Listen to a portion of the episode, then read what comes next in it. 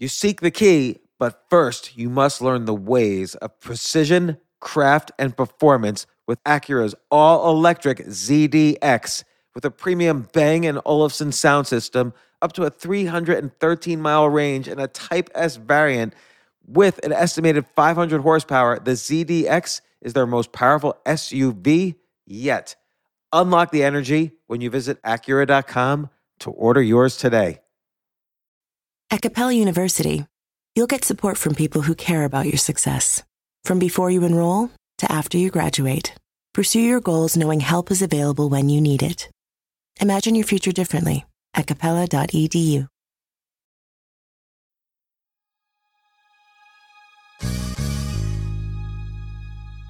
Always so fascinating and interesting. He starts off the podcast telling me how he was in a Starbucks with a musket from like the 1820s. And I was worried he was going to get arrested, but he explained the whole thing. He's writing a book, The Year of Living by the Constitution. Previously, AJ Jacobs, who is the guest, he's written Year of Living Biblically, Drop Dead Health, his Year of Living Healthy. He just finished the book and published it called The Puzzler, which was a great book. Uh, I highly recommend it. And today, we didn't just talk about the Constitution. That was actually very little of the talk because he can't talk about it until the book comes out a year from now. But we've got AJ's very strange and unusual recommendations for 2023. One of them, I'll just give a little teaser. One of them is called Askhole. And I'll let you hear about that in the podcast. Enjoy. This isn't your average business podcast, and he's not your average host. This is the James Altucher Show.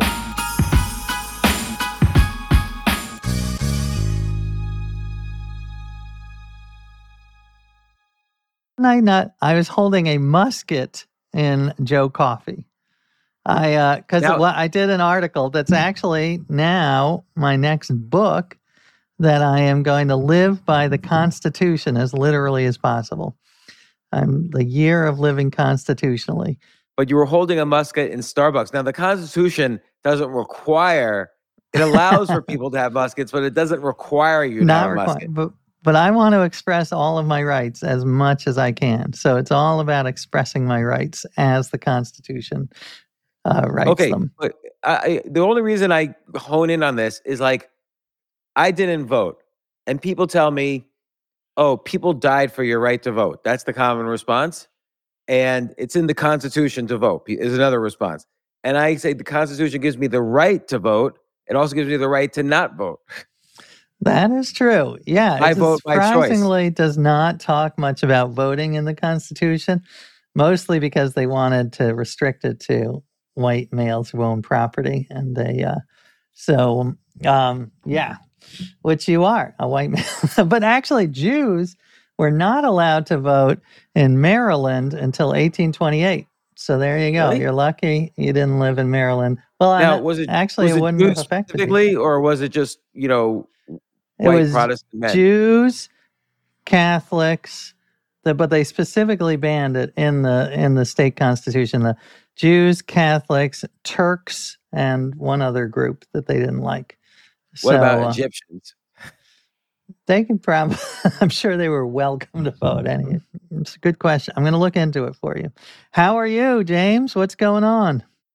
Uh, a lot of stuff actually, but I want to hear more about the musket. And now here's the other here's the other question I have because Wait, is this I- on air or just uh, yeah yeah chatting? this is this is Oh. recording. Okay, great. Well, in that case, I um I- can't talk much more about it without my publisher yelling at me because they said you cannot talk about it again until the book comes out. So, um, well, let me just ask you this: yeah, Are you allowed to hold a musket even if it doesn't work? Like even Well, if it's like yes. out- there are law. I looked into this because I didn't want to get arrested. Uh, I you can hold a a musket is considered an antique unless it has the lead balls and the gunpowder on it, and then it becomes a firearm, and then you can get arrested. Now I do have the lead balls, but I don't have the gunpowder because the place that I called for antique gunpowder, you need antique gunpowder that had um, blown up. they said, "Yeah, Oh my God. we, we uh, our factory blew up, so uh, call back story. in a, in a few months." So Well, I'm now- still waiting. What's an antique? Does it have to be a certain number of years old? That's a good question. I don't know what the uh, what the num, but this one, it you know, I bought it online at like antiquesmusket.com, and it is it is from constitutional times. It's like 1789 musket. It's it's hardcore. It was like you. It was used in the War of 1812. It might have. uh, Who knows what it did, but it's a piece of history. Because I the reason I ask is I know someone, I won't say who, someone who may or may not be on this podcast who has a uh uh what is it like um when you, you an anti-missile like bomb thrower or whatever, like a bazooka kind of thing from the Gulf War. So I wonder if that's considered an antique. I'm not sure that qualifies, but I'll look it's into all it. it's all hollowed out though. Like it's impossible for it to work. But uh yeah, well, that's what. I mean, my mom is is like, oh, you can't have a gun in the house. I'm like, mom, it would take me about 14 hours to load the musket, to figure out how to load it, to get the gunpowder. Like, I'll tell you, like this, you know, this mug, this coffee mug right here is more dangerous than that musket.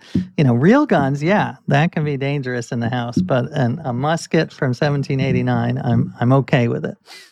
So okay, so we won't talk anymore. That's your next book. When, when's your next book coming out? It'll be out in early 2024. Uh, so uh, A little over a year. A little over a year. I know it's the first, it's the year of living constitutionally, and I literally don't even have a year to live it. It's like the 11 months of living constitutionally. So it So what- like this is What's the one more thing? Like, like, what's one other weird amendment that you have to like live by?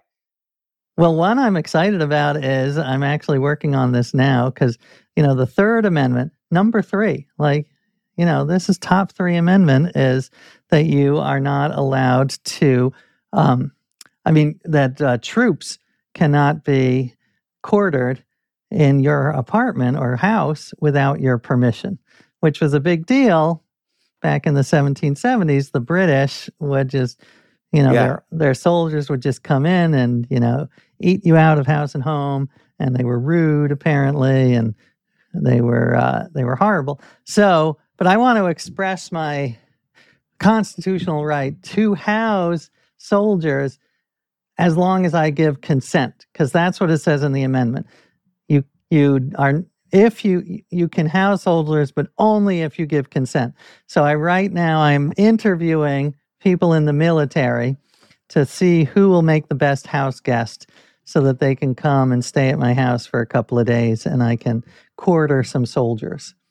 That is really funny. I think this is going to be a great book, on Well- par with Living Biblically, your your first classic. Well, thank you. Yeah, this one is is I consider it. This is the sequel. I uh, that's the way I sort of conceived it as the sequel. And since the Constitution is super timely, and it, and most people, uh, eh, you know, aside from Donald Trump, who says we should get rid of it, uh, it it is considered the founding document of our uh, country. So I can't wait. Oh, you know, it's interesting because what's the history of the Constitution in the sense that a it's it's like you say it's the founding document. I think it's like the one of the oldest current government documents or constitutions of a country right now, right? Are there any constitutions that are older in the world? No, I think this is it.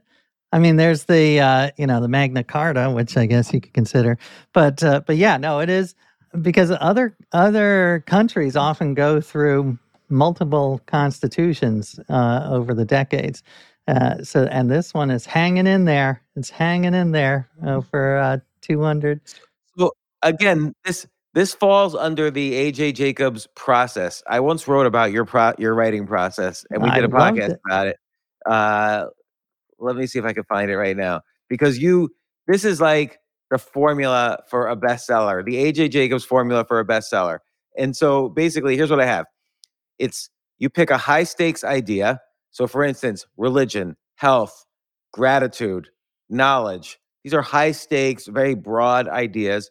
You put yourself in the story. So you don't just write like I've interviewed people who have written about the Constitution and explained the Constitution. That's not what you're doing. You're putting yourself in the story, and it's through your story that we're able to understand. Like, for instance, you didn't just you you didn't just write about the Encyclopedia Britannica and about encyclopedias and storing knowledge. You read the Encyclopedia Britannica from A to Z in your book, The Know It All, which is one of my favorites. And num- part three is you go extreme. So like you don't just you don't just read a few things in the encyclopedia. You don't say this is the 30 weirdest things in the encyclopedia. You read the entire encyclopedia. you, you live for a true. year biblically. Like you take it to the absolute. You don't just have gratitude for coffee. You go down to Brazil and you express your thanks to the uh, coffee bean farmers. Yeah. Like take it to the I do like to take things to the extreme because I do think that that's very illuminating. I, I mean, what's interesting is, and you know this because we've done several episodes and hopefully we'll do more of good or bad. I think the world is very um, gray and full of everything's got its good and bad. Um, so I'm not very extreme in my beliefs. I'm not like, this is the only way to be. Uh, I'm actually trying to be very nuanced. But in my projects, I do take it to the extreme because I think it's very illuminating to see what works and what doesn't. And and and the the final part, which I think is really important, is and it's important for every book and every story, is your books do have the arc of the hero. So like in the art of living biblically, I don't know if you necessarily wanted to do it in the beginning, but no one else in your life really wanted you to live biblically for a year. Like Julie, your wife, did not want you to I, I don't want to say she was against it because she wasn't. I'm sure she was very supportive, but there were aspects that were uncomfortable for her. Like whenever she was having her period, you wouldn't sit on any seat that she had sat on. That's in the Bible. Right. Yeah. She so, did not so, love that. But you get this call to action, which is you're inspired by something to live this high stakes concept of the extreme. You meet enemies and allies along the way. Like, you know, you meet people like I'm sure you met rabbis and priests who helped you explain, uh, you know, live biblically, but you also met an adulterer who you had to stone. That's uh, true. You know, see, and, and you confront bigger and bigger problems at these extremes, you know, like the problem with Julie, the problem with the adulterer. And then finally, the end of every arc of the hero is you return to share the knowledge. I love so it. Is, I don't know if I'm a hero. AJ process for a bestseller. I love you. You cracked the code. Uh, but yeah, no, I enjoy. Uh, and and luckily, like Odysseus, my wife was still waiting for me at the end, which may not may not always be the case. But uh, what, what would be another concept that you haven't done that someone listening could say, "Oh, I'm going to do the AJ process and I'm going to make a bestseller"? Like, what would be another high stakes? Oh well, there are tons that I have not done, but that I I've been suggested to or have thought about. One is that a lot of people suggest that I should become the greatest lover in the world and do all the positions in the Kama Sutra. And I oh, actually I can't believe you just said that because I was thinking, I was just thinking that that was something you wouldn't do, but I could see someone wanting to try to do that, like the year of living by the Kama Sutra. Right. And I would never, I mean, I actually did bring it up with my wife just to to test the water and she's like absolutely not like that sounds horrible i agree with her first of all i'm Those too old decisions were very difficult yeah i'm not flexible enough at my age but uh, i think it's an interesting idea that uh, i certainly don't want to read about myself doing it but you know someone else might be fun uh, so there's that one um, well another one that we talked about on the air that i started and I may go back to it. So if you're listening, maybe don't steal it, but who knows? You know what? Go ahead. You could, do go go steal it. You're, you're, competing against the one and only AJ Jacob. It's going to be very hard to steal it. Uh, well, I think it's an interesting idea. It was just overwhelming for me, and I couldn't wrap my uh, mind about how to do it exactly. But it was about the post-truth crisis. How do we know what we know? And so I was going to try to fact check everything in my life. How do I know that the world is round? How do I know that Julie, my wife, loves me? You know, she says she does, but I'm not in her mind. So it was a, trying to fact check uh, everything. That That's I, a real question because there's a lot of things we think we know or we take for granted that we know just because we've heard it over and over again. But like, if you asked me to prove to you right now that the world is round, there's no way I could do it. Like to me, just from my, if I go outside on the street, the world looks pretty flat to me. Like, yeah, Right. I can't see past the horizon, but I don't know why that is. Maybe it's just it's too far away to see. So I, I, I wouldn't be able to tell you why. It would be easier for you to prove to me the world is flat than that the world is round. Right. And there are experiments. Uh, I mean, there's a great documentary, actually, if people want to see it, uh, about the flat earthers and how they did an experiment to try to prove that the world was flat and it didn't work. Uh, and they, I'm sure they blamed it on the CIA or something. They had some excuse why it didn't work. But uh, it is hard. It is hard. I mean, most of our knowledge is based on uh, secondhand that we get from experts. So the key is eh, who which experts do we trust? And that is something that's a very profound problem. And I think we've gotten into a huge mess because a lot of people are trusting, eh, you know, Alex Jones uh, instead of legitimate scientists. But that's even like a nuance too, because okay, Alex Jones is an extreme, but like scientists disagree with each other all the time. Right. I mean, no, it's a, it's There's very few things that are established science. Like we're seeing from the James Webb telescope, all our theories about how the universe began are probably wrong. There probably wasn't a big bang where the universe began. Or if there was one, there was something before then as well. Like there was no beginning of the universe, is what they're theorizing Yeah. now. Well, the basic rule of thumb I use, and it's not perfect, but it's sort of the Rotten Tomatoes view of science. Because, yeah, you are going to get on any topic, you can get a scientist to say, oh, yeah, bacon is the healthiest thing in the world. Bacon is better than broccoli. But you have to look at all of the scientists and say, what are the vast majority saying?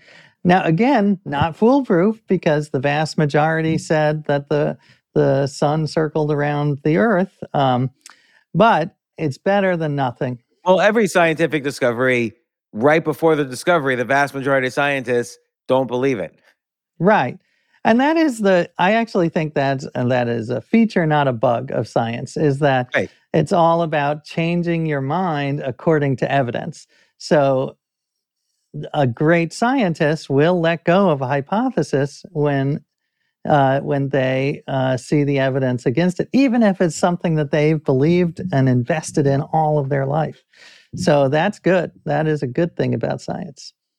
Yeah, no, I I agree. And and the question there really is how often does it happen? So it's very easy for me to say, oh, every great scientific discovery happens the the second after 99% of scientists disagree with it.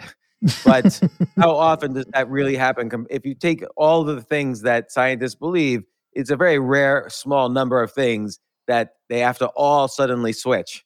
You know, for Right. instance, washing hands wasn't considered healthy until germ theory uh, was proven in the 1800s. You know, Igor Semmelweis. right. So, uh, uh, but that might be a small in all of the things that science has proven over the years. That might be a tiny thing. You know, you know, just one thing of millions. So we don't know. We don't, well, I do. Yeah. I mean, first of all, germ theory is one of the greatest things that ever happened to humans.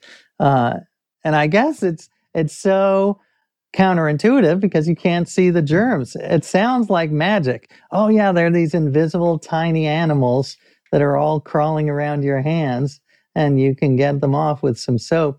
That seems crazy talk. I remember uh, Carl Sagan had a great quote about science where you have to have an open mind to uh, realize that sometimes the weirdest, craziest things are true, that nature is can be very weird. But at the same time, you have to have the highest level of skepticism when you're confronted with a new idea. And it- has you have to make sure that it passes all of the evidentiary tests. So it's a balance between having this crazy open mind and being really skeptical. Yeah, I I agree. So so okay, so the the year of living truthfully or or fact checking very difficult. Very good. I Um, mean, it's bad. It's important. It's an important thing. So, uh, how would be- often? let me ask you this though: How often have you started a book and, like, I did that for three months. Have you ever started something and written for two months and then like said, this is not, or do you bet it so well in the beginning that you've never had that problem? Um, I've had it with fiction where mm. I would start like writing a novel and and I would write for two months or three months or or longer, and then I just wouldn't feel it anymore and I would stop it. With nonfiction, because I have a different style than you, I write what I consider stories about myself where I'm struggling with something very personal and this is this is my story through this personal so the story already exists i don't have to like live right. the story i've already lived it and i've concluded this is a story that other people will relate to like let's say going broke for instance and and and that's how i vet that's sort of it's not quite vetting but that's how i write a story and then there's always a story there i could always write those books right so you're telling me you don't go broke multiple times on purpose that that is no. actually right. The year of going broke. I'm going to spend the next year losing, not even spending, just losing all of my money. Probably if I tried to lose all my money, that would be the best way to make money. There you go. It would be like a producers type thing. So what? So what is another thing that's a broad, general thing? Um, well, there's the kind of George Costanza, the the year of doing the opposite of everything I would normally do. Or, or have you ever seen this novel, The Dice Man? I love the Dice Man. In fact, a friend of mine is very into diceology. Like he does it with his life. Like he'll say, him and him and his wife will say, uh, if we roll a one, we're going to go to vacation in Mexico. If we roll a two, we're going to go to Duluth, Minnesota. If we roll a three, we'll go to Bulgaria. And they live by the die. What about what about though? Do they ever? How do they determine what questions to ask? Like, do they wake up every day and say, if we roll, eh, you know, heads we divorce, tails we stay together another day? right. Well, that is the big question, and that's what happened in the in the fictional version. Yes. The dice, the dice man, because he like went to super dark plate, like he became a murderer and uh, just a horrible person because the die told him to. So yeah, it's a very dangerous. In, in that sense, you've got to be very careful what you ask. But he loves it because it adds the spontaneity to their live and and the, and they do things that they would never have done normally uh, and uh, and I think you know it's it's something to consider. His name is Kieran Harris. He wrote about it. If you Google Kieran Harris and Di- Dice Man, I think it'll pop up. Oh, it's funny because I, I know other people who are obsessed with this book. Like I know one guy who tried to produce it as a movie. He even met with the author, and I don't know. He never never went through, but uh, well, it's a fascinating book. What about going meta and like you would roll a die? Like if it's one, I'm going to put all my money into making a movie. If it's two, I'm going to kill the author, whatever, something like that. or I'm going to write a book about living the year of living the year of the uh, in the uh, the year of living like the dice man. Dicily, yeah. I know yeah. it is. I think it's a very interesting life hack. Uh, I haven't really explored it myself, but I, I, I like the idea. Someone's already written something in similar style to you, the year of living like Oprah. So they followed all of Oprah's recommendations. Oh, right. I remember that. I remember that. Exactly. That was a good idea. And that was a bestseller. So, by the way, we're recommending the Dice Man. This, this is a podcast about recommendations going oh, into yeah. the new year. I, ca- so I came up with a bunch of recommendations. If that, yeah. I, I gave it some thought. So Let's hear one. But I am fascinated by the idea of what other concepts fit the AJ Jacobs process. we, have determined the year of living like the Dice Man and the year of living by the Kama Sutra. Um, right. What about uh, like you're you're a Democrat? I know that, and I'm sure you're not ashamed to admit it. Uh, what about year of living like a Republican? Yeah, that'd be interesting. I mean, I have seen articles stakes. where people liberals swear to watch nothing but Fox News for a week. And uh, so I've seen that, but I've never seen a year of it. So uh, it's, yeah, it's so funny. It's so hard for people who are very polarized. Like I could watch, I could watch any news channel for a week, but for them, it's like a life staking challenge to watch like TV channel for a week. Like I, I could watch Animal Planet for a week and I wouldn't care. Like, and I you hate animals. Yeah. That's right. I forgot. You wouldn't. drink- Well, let me tell you. Actually, that is my my first recommendation. Is this app called Ground News? Do you know it? Ground News. No. Well, they have. If Write you you sign Ground. up for it, Ground G R O U N D. I think it's a subscription. It's a small. It's like a dollar a month or something. But they have this feature called Blind Spot, and they will tell you these news stories and tell you whether it's being covered by uh, the liberal media or the conservative media. So, like, oh, that that's fascinating. That it reminds Oh, me of um. There's a newsletter called The Flip Side, which oh, takes an issue and it tries to be as neutral as possible. Tells you the let's call it the blue side and the red side, and tries to be completely neutral. Just gives us it steel man's both sides. Oh, I'm to get that. Well, this one, like, yeah, look, this is 76% the right media covered.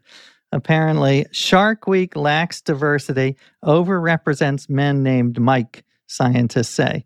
So that is a big theme in right wing media. I've noticed is they love when wokeism goes goes crazy. So people complaining about diversity in Shark Week is just right up their alley. Um, How do they determine something is newsworthy? Like maybe it's quite correct. Oh, they're looking at things that is are covered by one side but not the other.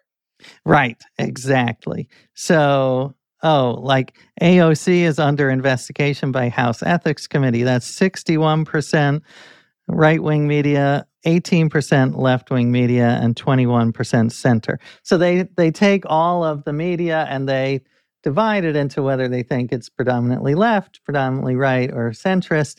And then they see how many different sources are covering the particular story. And here's here's one: FDA clears updated COVID vaccines for kids under age five. So that's being covered by the left, sixty-three percent, zero percent by the right. And here's here's the reverse. Here's the White House responds to criticism of Griner prisoner deal. The left, eighteen percent. The right, sixty-four percent. So Yeah. It's fascinating, actually. The I mean, ground news. Yeah, I I- like this. Yeah, I kn- there were all these stories that since I read mostly, you know, the New York Times and NPR, which are traditionally sort of slightly left. Yeah, there were like I didn't know there was a big thing about um, Biden and building something at his house in Delaware that was uh, a big deal. I I don't know. It was a scandal. I didn't pay attention to it, and I don't think it was a genuine scandal. I'll, but again, I should I should look into it more. Uh, but it was just no nothing in the left wing media about it. Oh wait, this is what this one's fascinating, and it's related to you actually in the ground news. So um, you went to Brown University, right? Oh yeah, yeah. Oh, I saw that. That was interesting. Yeah. Brown becomes first Ivy League institution to ban caste discrimination. Is there actually caste discrimination? Is that a common thing at like colleges? Well, I will tell you, I actually thought I read one article on it and I thought it was a good thing overall because apparently there are a lot of Indian students. And according to this article, at least, there elements of Indian society still uh, uh, it's it's officially illegal to have a caste system in India, but apparently there is still a lot of discrimination that the untouchables are still discriminated against. So I I say why not? Like if you're going to uh you know, if you're to talk about different types of discrimination, let's get them all out there. I would go even further. I'd say like discrimination against ugly people. That gets so little coverage. But that God is damn so it! What, we got to we got to get rid of discrimination against ugly people. I need to I start having Wait, success oh. in life. By the way, that dovetails into another one of my recommendations. Facial transplants. How did you know? I love them. I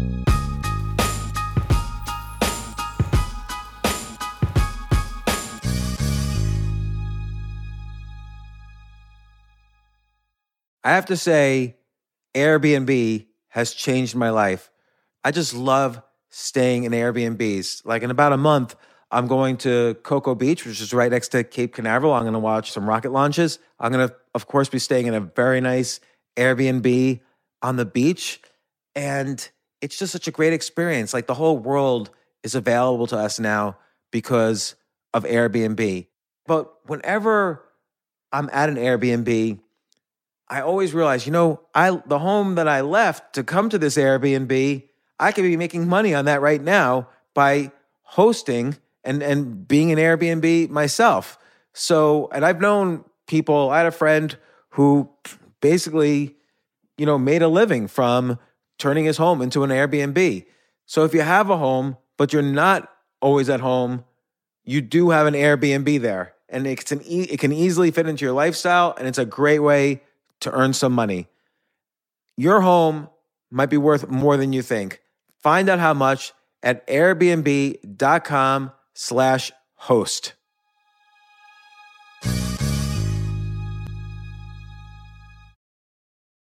Sometimes it takes a different approach to help you unlock your true potential. With Capella University's game changing FlexPath learning format, you gain relevant skills you can apply to your career right away.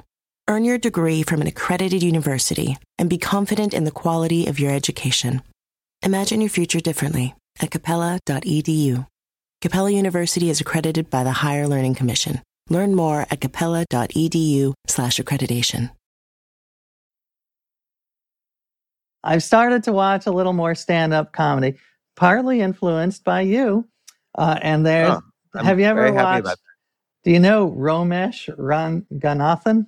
You ever hear of him? No, no, Ronesh. Rome, R O M E S H. He's he's a British comedian, but I watched his Netflix special, hilarious, and I tried to find like a couple of examples. And here's a an example. I'm sure it'd be funnier if he says it, but he says, "I'm an un- unattractive man, but I have not gotten unattractive as I've got older. I've always looked terrible. So what that means is." I'm liberated from the aging process because I'm never going to look worse. My life cycle looks like like this. Look like shit, look like shit, look like shit, dead. I'm like, that's nice. He's not a bad looking guy, I don't think. No, well, yeah, you know, self-deprecation is good for comedy. But Oh, I oh, think but he, yeah, okay, go ahead. he's very I think he's very funny. I'm a fan. So Romesh Ranganathan. If you like stand-up comedy, check that out on Netflix. And I, I'm, I've mentioned this before on the podcast, but I'm going to recommend this to you. A, a counter one is watch the net, the YouTube comedy special Jew by Ari Shaffir. Okay.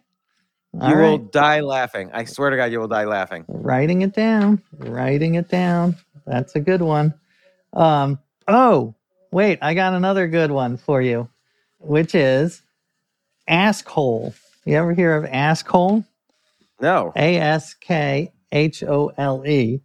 so this is you know like those conversation starters like uh, those cards like you might have at the dinner table like you know if you were a type of tree what kind of tree would you be so this is this is kind of like that but really inappropriate questions not always inappropriate some of them are like truly offensive and i have a high tolerance for offend and some of them are too spicy for me but What's but- one? Well, I, I'm looking at this site right now. This is insane. Well, what's in it? What's one that's too offensive for you?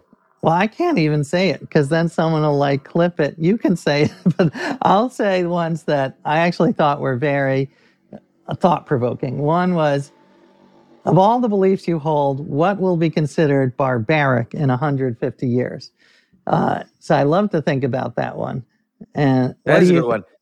Oh, yeah. but yeah. here, here's one oh okay. So if, well, oh, I'll, I'll answer that question. So what do I do now that would be considered barbaric? yeah. Um, maybe using toilet paper. Uh, A great one. That is That opposed is to, like- gross. Yeah. Why Yeah, would you do and- that? Everyone will like, have a prob- bidet. Everyone will have a bidet. yeah, bidet or some kind of like, you know, invisible radiation thing that doesn't harm you but like perfectly cleans you. yeah, I think I was thinking more like moral uh, as opposed to like disgusting. More like Oh, uh, okay, a moral on a moral level. I mean, moral's hard because there are not a lot of things. I mean, there are a lot of things that are really bad and a lot of things that are really good. but most of the day you're just doing your routine in your house or at your job. So you're not really you don't really have a chance to be uh moral or amoral, if that makes sense. Right. So I'm trying like what what what do you do that you think is ever amoral? Well, it's more like, uh, I mean, the most common answer I've heard to this is is meat eating. That people will be like, "I can't believe you ate animals," but it could also be um, euthanate, like keeping people alive who are in incredible pain. I think that's going to be like, "What the hell were you thinking? These people wanted to die, and you're forcing them to live." Another one. But you're, you're thinking about societal things. Like what's something that you do that 100 years well, I guess eating meat you do right. and that might be considered barbaric. I don't think that will be considered barbaric, but but but then in hundred years, everyone's going to be eating stem cell grown meat, so Right. nobody's going to have to kill an animal. which I'm So, very right. excited about. Like that is gonna that is one of the few times where like a moral issue will just disappear.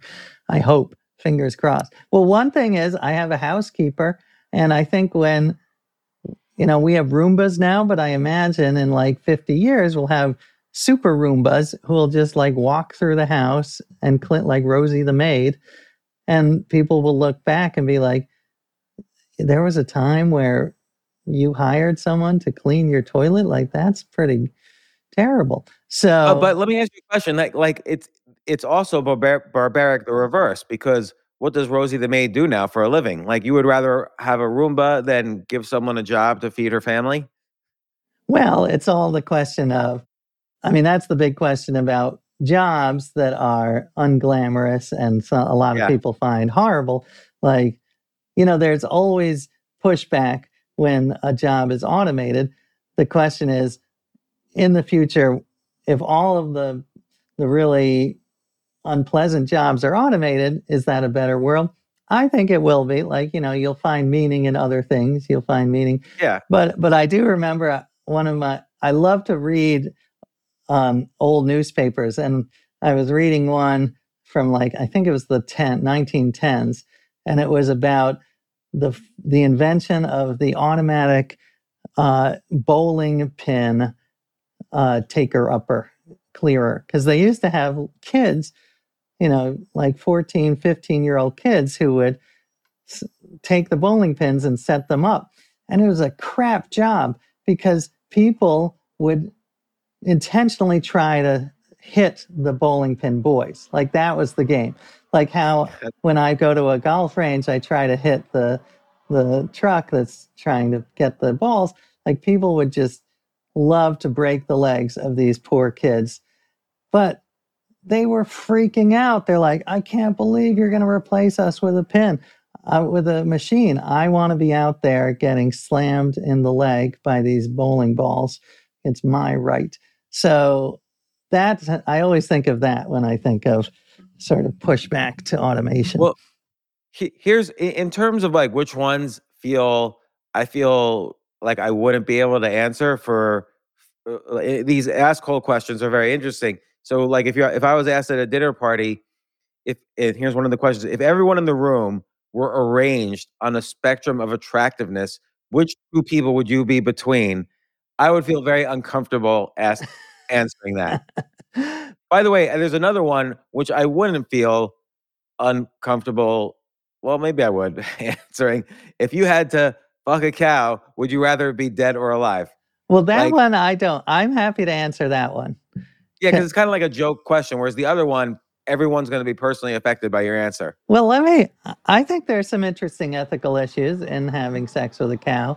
Like, uh, But if you had to, that removes the ethical to. issue. right? Yes, you wouldn't do it. Vol- I mean, hopefully, most people wouldn't do it voluntarily. But I would say, you know, it, it all depends on whether the cow would find this something that it would be pleasurable, which is a very hard thing to figure out. But if it- Okay, but that's that's would you, uh, you know, f a cow? Like if, you, but you have to, and you, Right. oh, your only choice is like there's a gun to your head. Your only choice is dead or alive. You have Well, that's what I'm saying. word. if the cow, if somehow we could figure out whether the cow would find it pleasurable, then I would go with the live cow because then I could, you know, at least be providing some happiness to someone. Oh, I see. I But see. if yeah. it so were- in that case, If it doesn't, if it's like, uh, get away from me, you're not my type, then I would go with the dead. What? so your you you your answer depends on whether you would put the needs of the cow before I'm your trying own to needs. be a nice guy and think of the cow's Yeah. needs as well as mine. Because I- I'm, I agree with that. perfectly, I'm kind of agnostic as to having sex with a dead or live cow. It seems to me about as unpleasant either way. Uh, yes. So, where would you fall on that question? Well, I, I y- I did not think of to your credit, I did not think of the nuance of whether the cow would enjoy it. Like, of course, I was going to enjoy it. That's all. That's what I'm thinking. So, but and then and then if the cow enjoys it, and you have to, okay, I wouldn't normally. But if you have to, the gun to your head, there's a there's a musket to your head, and it's loaded. I would certainly choose alive because the dead has like more bacteria. It's it's it, it, Good point. you know, there's there's a lot of you could get you could get sick maybe Right. from it's a hygienic question. So See, look at was- look at all of the interesting ideas that this sparks. yeah, there's yeah, depending on whether there, there's a spectrum of ethics, there's a spectrum of hygiene, there's a spectrum of pleasure. So it, it- it- yeah, so Askhole. This is really great. I've never heard of this. By the way, you like reading newspapers, you know, old newspapers. Have you ever been to newspapers.com? Oh yeah, no, I'm a subscriber. I love Yeah, me it. too. That I like reading old newspapers too, and you could find the craziest things in old newspapers. Yeah, I know. I love it. Like, what if do you have any that you uh, Yeah, have? A, um, and th- this is an interesting one.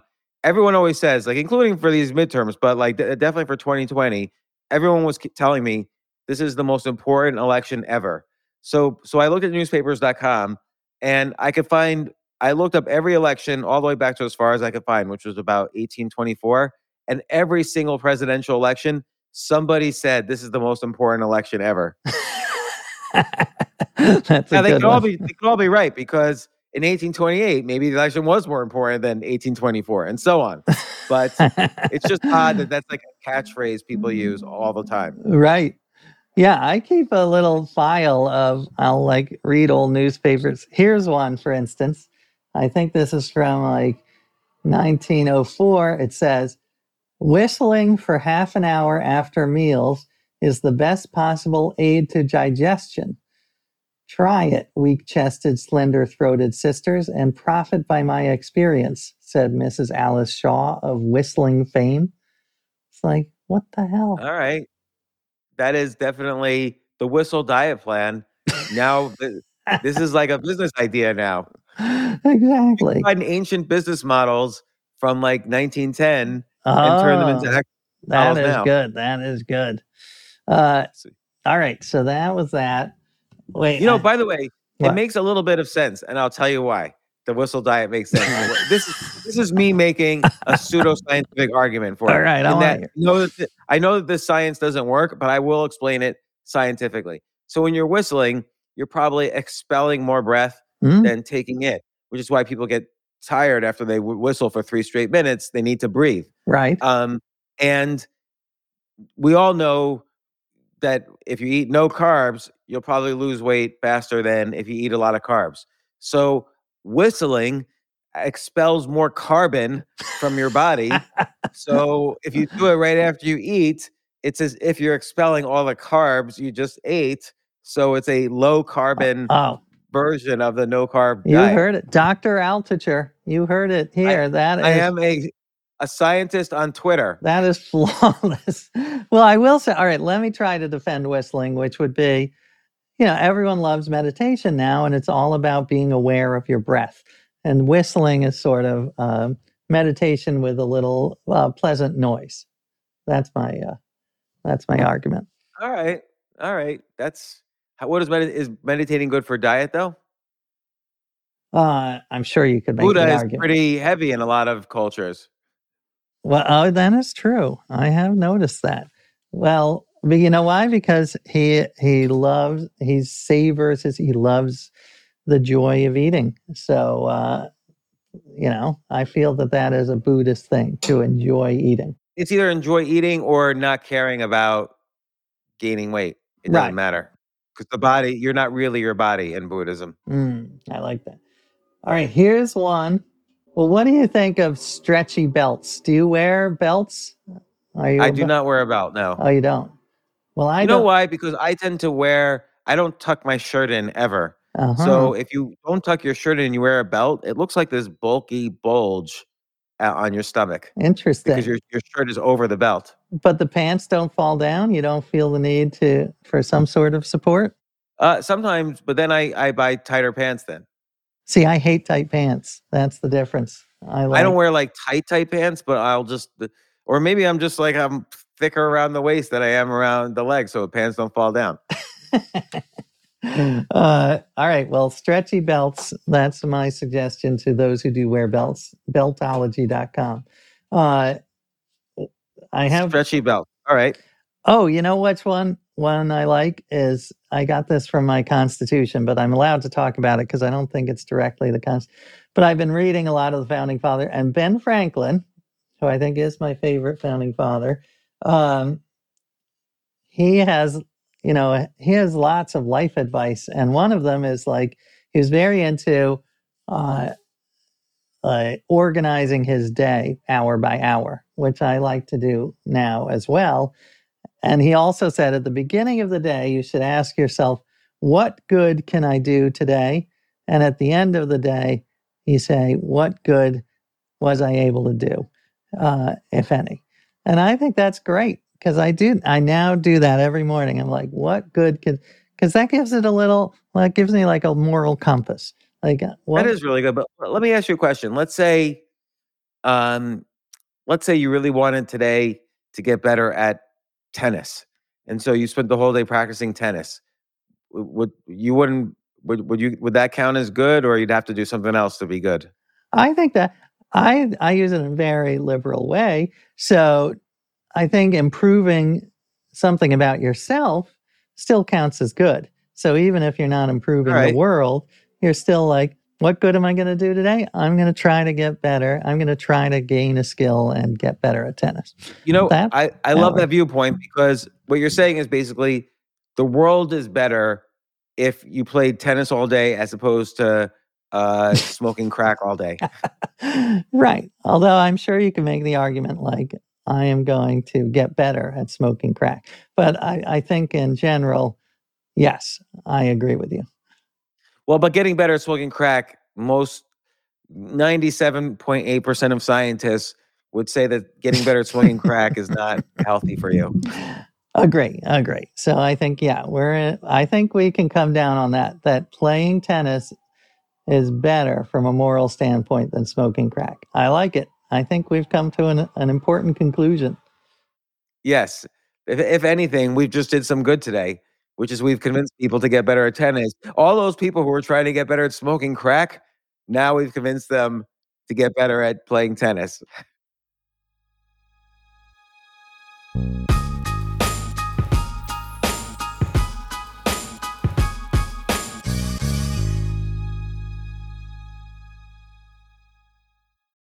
At Capella University, you'll get support from people who care about your success. From before you enroll to after you graduate, pursue your goals knowing help is available when you need it. Imagine your future differently at capella.edu. I did it at uh, the second year of a conference you and I once attended, the Mastermind Talks conference. Yeah. But I interviewed uh, Freeway Rick Ross, not the rapper. Rick Ross is named after the real Rick Ross, who was the largest crack dealer ever. In and he was did most of his crack dealing in the '80s, and he didn't know he was kind of in the middle of the whole Iran Contra thing. But I, I did interview the largest for for this podcast, the largest crack dealer. Wow. Uh, uh, Do you remember yeah. any takeaways? Um, yeah, A, I remembered he was really, really polite. Um, very, very polite person. Um, B, I remember that he was he delegated so well that even two levels below him, nobody knew who he was. Mm. Like the police had no photos of him, so they were never able to catch him, you know, until many, many years of looking for him Mm. that there was nobody who knew who he was, even though he was the top of this huge pyramid of crack dealers. Uh, and the other thing I remember is that I don't think, I'm not 100% sure of this, I don't think he could read. Like we had a, a menu at lunch and I was sitting next to him because we were talking about the interview. And he, he said he was his his he was having a hard time seeing that day or, or something like that. I forgot what exactly what he said, but he asked me to read the menu to him. Interesting. So yeah. Fascinating. Um, and then a few years later, I think he did get caught again for selling crack, but I don't know what happened. I know he's I know he's fine. He's not in jail, so he probably didn't get probably wasn't guilty of anything. But I I just heard some story that he was involved again in something. But anyway, he was a very nice guy. I liked him. Did you have you interviewed people who then later turned out to be criminals, or like I know we don't know if Sam Bankman-Fried did any um, anything illegal yet, uh, so he I don't think he would count. But did you ever interview him, for instance? I, I've never interviewed him, although they did re- reach out at one point a few months ago and asked if I wanted to interview him. And we responded yes. And then they said, well, would you want to interview the president of FTX instead, who was another guy? Um, and it, it just didn't work out. I wanted to interview him. Right. But um, so if so I, I could have answered yes to your question if I had interviewed him. But I'm trying to think. Jay, maybe you know this. Yep, there's one. Remember, I think he's sort of your friend. I don't know if if you consider him a friend. Maybe you are. You interviewed him twice, and then uh, and then you found out from newspaper that most of his Oh, story. yeah, yeah. it's I don't wanna- Okay, Oh, I don't want to say his name. We did interview somebody who turned out to be a classic fraud, and it was re- it was really a shock. Like, you know, I've I've encountered a- people like that a few times. You know, including Bernie Madoff, who I knew beforehand, and then you but but this one was actually like a good friend of mine, and he turned out to be a total like everything he's ever told me was a lie, that is and it was just so weird. Wait, can we go I- back to the Bernie Madoff thing for one second? What do you remember from your meeting him? Uh, that he was very, very nice to me. Seemed like a very fatherly, mentorly sort of person, almost like he wanted to mentor me. Wow. Uh, and uh, he seemed very concerned about, you know, his responsibilities towards his customers. and so it's like, and the whole thing is like, you know, okay, it's so funny too. But here's what here's the thing I remember the most is that when I was going to meet him, a lot of people called me and said, "Hey, can you put in a good word for us? We'd love to invest with him, but he doesn't Wow. really take new investors often." wow. And each one of these people, it was more than one. And each one of these people, I called them after the, the whole fraud was exposed, and they all denied that they called me. That's and I said. I know a hundred percent for sure right. that you called me and asked me this. It's a hundred percent chance. Like I see your phone number on my phone, and uh, and they're like, no, it's impossible. In fact, they wouldn't even want to. They said we knew he was a fraud then, so why would we call you? right. And that there's everyone said afterwards they knew he was a fraud. Right. But nobody knew he was a fraud. I mean, maybe one guy did, and that guy was ostracized by everyone. Right. Um, that guy became famous for being ostracized for it.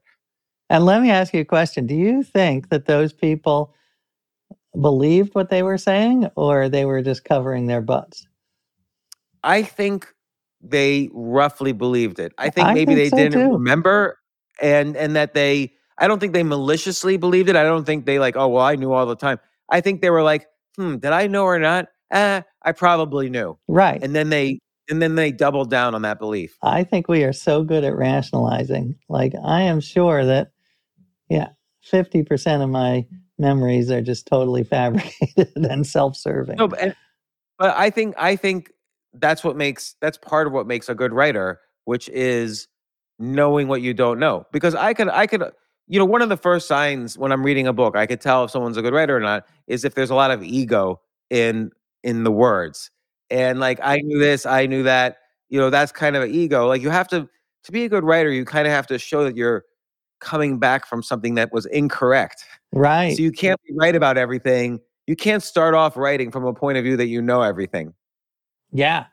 Well, that is an, I, I will tell you, that was another idea that I discussed uh, and I decided not to do, but it's still an interesting idea. It was basically about just what we were talking about, how we have terrible memories. Uh, so it would be almost like an autobiography, but written as if I were um, Robert Caro of myself. So I would go out and interview all of these people about myself. And maybe I wear a disguise like a fake mustache and be like, I'm writing a biography of AJ Jacobs. What do you remember? And see how their memories matched up with mine, because I'm sure they were, many of them are totally different. And try to write almost a biography of myself. Uh, The, the only problem with that is is that a lot of times people will only say nice things because they don't want to get to get back to you. Even if your your fake you promises that oh it's never going to get back to AJ and I'll keep you anonymous, uh, people will probably only say good things interesting. Right. Because uh, because one time Stephen Dubner was going to write an article about me. This was before pre Freakonomics. He he was going to write an article about the psychology of money and focus it on me. And so he called a lot of people who knew me, and everybody, or at least according to Stephen, everybody said something favorable. When I'm sure they wouldn't have said something favorable if they thought there was any chance they could get back to me. And the interesting thing is, he decided not to write that article, and instead he focused on, for the psychology of money, he focused on the topic which became No way. Freakonomics. Oh my God. Unfortunately, he did not write about me. In, that, for him, fortunately for him, he did not write about me. And yeah, you could have been the. That is interesting. An he sent me the article though, and it was very, it was very, it was a good article, but he never published it. Ah, that's good. Well, yeah. I mean, that is a that is a shame that sometimes, a lot of times, the publications don't want it if it's just too positive. If it's like, hey, here's a great guy, they're like, who cares? Let you know, I want to read about Madoff. Yeah. no, but he did. He ended up writing about what, what's his co-author co-author's name on Freakonomics? I forget. Steven now. Levitt. Yeah, he wrote about Steven Levitt instead of me, who also is a much better human being than me. So, uh, I disagree. uh, so right, rightfully deserved, he wrote about uh, uh, Steven Levitt instead of me. But um, what's another recommendation you have? You're all these are so creative. Uh, well, you know, I wrote a book about puzzles, which I talked about on your delightful show. So Yes. there are So some. I recommend that book. But what puzzles specifically would you recommend? I actually was not a big fan of jigsaws because I thought they were kind of like, you know, uh, I was snobby. I was snobby about them. But there You are were some. I was an elitist. But there are some brilliant jigsaw puzzles. And two companies come to mind Stave and Liberty puzzles. They both have woodcut puzzles. Stave, they're cut by hand. Liberty, they're they're cheaper. Stave is super expensive. They're like Bill Gates's favorite puzzle company. So because you know they they like go up to thousands of dollars. Liberty's a little cheaper, um, but they both have these super tricky. They have pieces in the shape of you know they could be dolphins. They could be in the shape of uh, a wheelbarrow. Uh, sometimes with Stave, especially, he likes to. He called the guy who started it calls himself Chief Tormentor, Tormentor in Chief, and he just likes to mess with you. He'll put in pieces from other puzzles into the box just to drive you crazy. He'll have pieces that are too big or too small. Uh, so if you like to be, if you like some level of masochism, uh, then these really are some great puzzles to try. Oh my God. I'm at the website right now, and these are beautiful puzzles.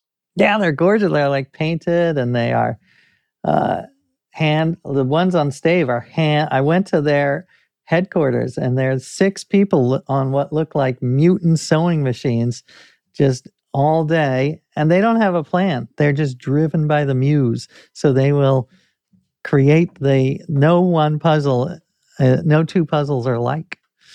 And you know what? The most difficult ones, so they rank them by puzzle difficulty. And I'm right now I'm at the tormentor level, and they're cheaper than the other ones. It's interesting. Oh, and actually there's there's interesting because there's holes in them, these puzzles. They're not like so now I'm gonna go to the traditional puzzles, and there are some, you're right, there's there's like a five thousand dollar puzzle here. Yeah. No, I I did one for my book that was called Olivia that he considers he calls it a bitch of a puzzle. He says it's a real and he won't sell it to you unless you earn it. Uh, you have to to get through the lower puzzles before you're and and it's so hard because partly there are 10,000 different ways you can arrange the pieces, but only one of them is the proper arrangement. So it is super crazy.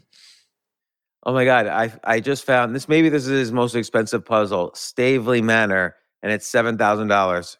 I know. They lent them to me, thank God, because I couldn't afford to buy them as uh, as research. Uh, so I love them. But the good thing is, you know, a lot of people buy them like, you know, how like you have a, I, I don't have this, but if you go in with 20 other people and then you can pass it around. Wow, this are that's really fascinating. I never heard of them. What other kinds of puzzles did you really eh, start enjoying um, in your book? Well, you know, while you were doing the book, The Puzzler. Well, there's. Thank you for mentioning it by name. Uh, Japanese puzzle boxes. I don't know if we talked about that, but I knew nothing about them. But they are a huge obsession. There's like a whole cult of people who love them. And these are these are boxes. They started in Japan. They they can range in size from the size of you know a, like a, a necklace box all the way up to a air conditioner box, and they're made of beautiful wood, different kinds of wood patterns, and there's the puzzle is to open them up. And there's sometimes right. a little surprise inside, but really the puzzle, the fun is opening them. And and there are all these you can move little panels, you can spin them. Sometimes you have to freeze them. There are all of these creative ways that they mess with you. And and there's actually a guy, if you want to look at it before you think about buying them, uh, there's a guy named Chris Ramsey on YouTube who has millions of subscribers. And all he does is he opens these boxes and films himself trying to open these boxes and cursing and screaming and, and, and I'm not sure I understand like what like you have a box in front of you but there's no obvious way to open it is the thing yeah it's well sometimes and actually it was featured in the glass onion which I know Jay saw I don't know if you've seen it the new one from the no. knives out guy it starts oh, with a puzzle a box. So yeah, there's no there's no openings and you have to just mess with it for 15 minutes before something, oh look, if I push this tab this way and I push this up that way, then that opens this and then that drawer opens that and uh, so yeah, there I, I suck at them because I am not a very spatial. Wow. I'm not a good spatial reason. You would probably be great at them because I know chess, I think, requires some spatial reasoning. Would you agree or not? Yeah, maybe. But these look pretty hard. I'm looking at the uh, website right now. Um, okay, Japanese puzzle boxes. And I always keep thinking because you've established this brand as an expert on puzzles, because you wrote a book called The Puzzler, you should make your own puzzle books now. Like The Puzzler Presents, you know, a hundred crazy Sudoku puzzles the puzzler presents the 100 crazy x i know i want well it's funny i went to uh, this uh, weekend puzzle conference and uh, and will shortz was there who's who's in the book and he's a great guy. And he was funny because on my podcast? Oh he's been on? Mm-hmm. yeah that makes sense. Well he i we we got to sell our books at the conference and i had i just brought my book and that was it, my one book. I mean, I have others, but I brought the puzzle book. He had like a table the size of like the Citizen Kane table of, because he has, I asked him, how many books have you written? He's like, I've written or edited uh, about a thousand. I'm like, oh my God, he's a genius. I mean, because yeah.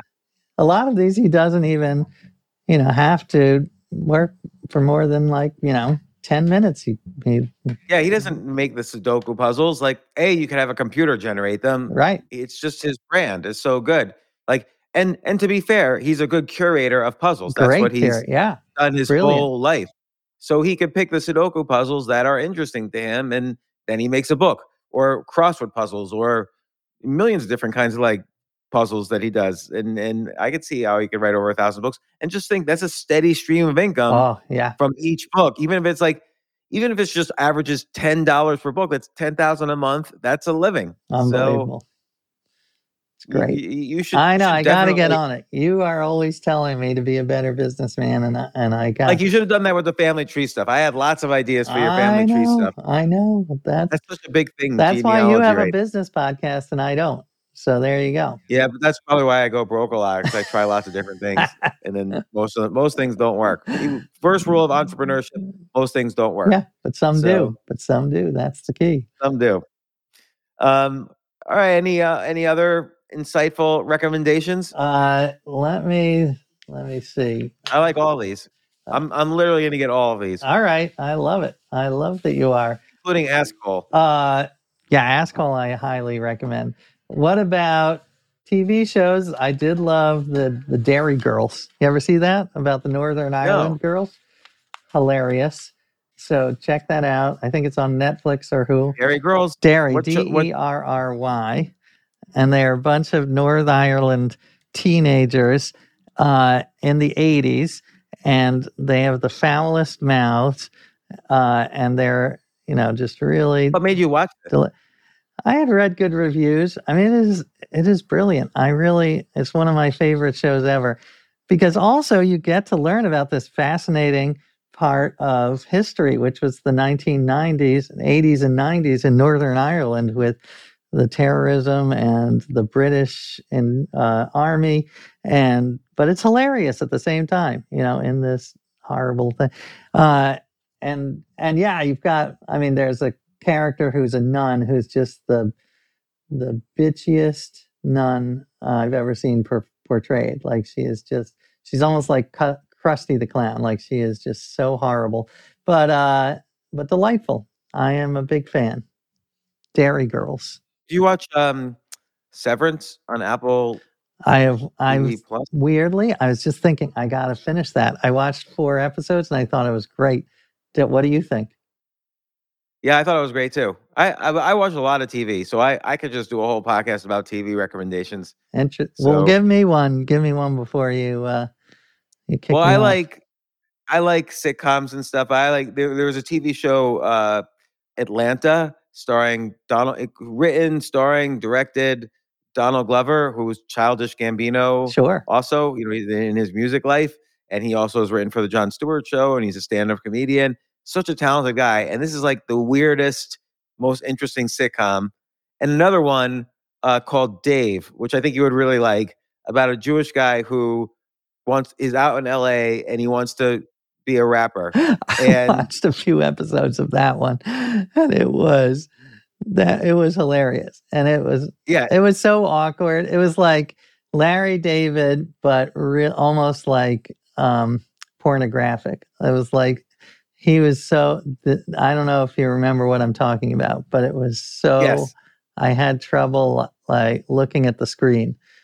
It- was and, so awkward. and I would say season one was great. Like I loved season one, but season two was a work of art. Like, Really? it was beautiful television. Yeah, it was it was comedy, but there was a dramatic component that he learns about himself, and it's just really well done. All right, So I, I'm I going thought back in. I thought Dave was one of the best sitcoms ever, actually. That is um, great. And then uh more recently, I'm you know, I'm not interested in westerns, in horses and cowboys in Montana. I don't really think much of Kevin Costner uh, one way or the other, but put it all together, Yellowstone was You a really it. great TV show. My That wife convinced me to watch it. All right. I've never seen that one either, but um, I actually like history, so I was more intrigued by 1923 or whatever the Oh, which is like the sequel to the prequel, but it's a prequel to Yellowstone. right exactly. And then I got It confused because and Helen Mirren. oh yeah, I then I got confused because there's a show called 1899 that was super popular, and I was like, oh, this is this is the one uh, that's about cowboys, and I watched it. And No, that's 1883. Yeah, And whatever. 1899 is like some Jay Jay keeps recommending 1899 to me, and I haven't watched it yet. That one is like Titanic meets uh like uh Lost. I feel that was the pitch. Titanic Ah, meets Lost. I, I want to see that then because I did not like Titanic, but I love Lost. Can I just tell you who I think is one of the greatest villains in movie history? Tell me, Is Rose from Titanic. I hate her so much. because do you know my reasoning? I might have even told you already. No, no, Well, you have not. The heart of the ocean diamond, I looked it up like how much would it really be worth? And some gemologist estimated about what was it? It was like two hundred million dollars. It was twenty million or two hundred. It's some enormous amount. And she chucks it into the water because her dead boyfriend is there. As opposed to selling it and donating 200 millions to charity where you could literally save thou- hundreds of thousands of lives. Or That does sound to me like the worst villain in movie history. thank you. I agree That's worse than Darth Vader. Yeah, because Darth Vader, like he wasn't. He he thought he was doing good. Like he thought she was just like being thoughtless. Yeah, so I have to interject a little bit. Like the other reason why Rose is a villain, there's obviously enough room on the door for Jack to climb on. Yeah, good I good have point. heard that. I have Leonardo heard that. DiCaprio could still be alive today if Rose had just pulled him onto the door. Yeah, I. It's interesting. I mean, have I feel that those guys from um, what's it called, MythBusters, needed to do an episode of like put the door in there and see if they they actually will float. Because if it's true, yeah, just another reason to hate Rose. So AJ, what's what's going on in your life right now? Is it just all about writing this next book? Like every day you wake up and you think, hmm, what good could I do in the world? And how can it be related to the US Constitution? Yeah, it's mostly that. I recently, it's funny because you were emailing me that you're worried that we're going to be replaced by AI. And I recently wrote an article uh, like two weeks ago for The Atlantic uh, about that because when my book came out, I Google, I put it on Amazon. I wrote The Puzzler by AJ Jacobs. And my book came up, but so did six other books called, and they were all called either Summary of the Puzzler by AJ Jacobs or Workbook Oh, yeah. for the I read that. So, Yeah. And I was like, what the hell? So I ordered them all and I kind of reviewed them, but they were all crazy talk. They were all a word salad of my book, reviews of my book, articles about my book, my uh, book jacket uh, uh, text. And it was clear that it was an AI that had done it because they would take a word and they would look for a synonym like instead of calling it a barrel of monkeys, they called it a bucket of monkeys. And I was like, oh. So, Well, but here here's the interesting thing though. Like if you were to write this is why the AJ process of writing a bestseller is so successful because if you were to write a book about the Constitution, I bet you I can use AI to write a book almost as good as whatever book you it is that you write describing the Constitution, the history, what each amendment means, blah blah blah. Maybe even AI could even do it better. But the thing that is not a commodity is living an interesting life. An AI cannot make up your life and make it interesting. You have to live your life and then write about it. That's your process. And so you an AI will never compete with you or quite frankly with, with me, but it will compete with a lot of other writers. well, that's what I was just thinking. You are safe by that theory because, yeah, you write about that's what's great about you is you write about your successes, but also your uh, your failures. And But maybe what an AI could do though is read like all of your books and then pretend to be you, come up with an interesting. The AI can figure out the AJ process and say, "Hmm, I'm going to write by AJ Jacobs the AI version of the Year of Living by the Kama Sutra, and then write it totally in AJ Jacobs style as if it were you." I'll read it. Listen, if they can do what, can I read you one thing? This was someone sent me a GPT three, which is the AI they had put in. Hold on, let me find it. This is brilliant. Like this scared me because it's so genius. He asked the AI to write a biblical verse in the style of the King James Bible, explaining how to remove a peanut butter sandwich from a VCR. So that was what he chose. And he, by the way, my printer is going crazy, so I hope that's not distracting. So here's what the AI came up with. I won't read, I'll just read a couple sentences. And it came to pass that a man was troubled by a peanut butter sandwich, for it had been placed within his VCR, and he knew not how to remove it. And he cried out to the Lord, saying, O Lord, how can I remove this sandwich for, from my VCI? For it is stuck fast and will not budge. And it goes on, and it's genius. It's like, it's beautiful. And this was all done by an AI. The AI is really good. You know, I've I made this site where people could write their 10 ideas a day down. You know, something I recommend in Choose Yourself, and it's a practice that I do. And so this site's called Notepd, N O T E P D dot com. Yeah. Love it. and we have an AI attached to it, and you're allowed to, you know, if you want to, you could, if you're making an idea list, oh, 10 ideas for AJ, I'll write the ideas, and then I can click a button, have the AI come up with 10 more ideas, and it comes up with like great stuff. Like the AI is better than ever now. It's incredible. Now I do. Ha- I as part of my living constitutionally, I am taking fife lessons, and unfortunately, I have a fife lesson right now uh, over Zoom. What's a fife? Is that like a flute? Yeah, but it's the the fife and drum. It's the like what the colonists used during the Revolution. It was uh, it was actually used in battle to tell people. It was almost like uh, a radio. The first, uh, you know, the uh, it was like one tune would mean attack to the left, and another tune would mean attack to the right or retreat.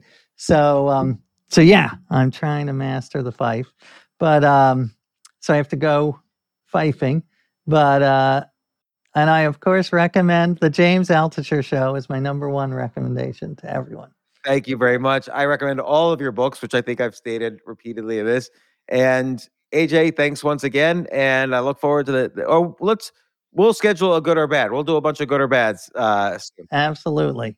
all right. Enjoy the fight lesson. Oh, thank you.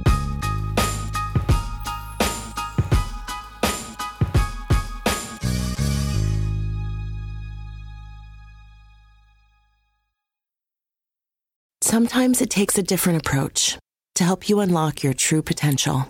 With Capella University's game changing FlexPath learning format, you gain relevant skills you can apply to your career right away. Earn your degree from an accredited university and be confident in the quality of your education. Imagine your future differently at capella.edu. Capella University is accredited by the Higher Learning Commission. Learn more at capella.edu/accreditation.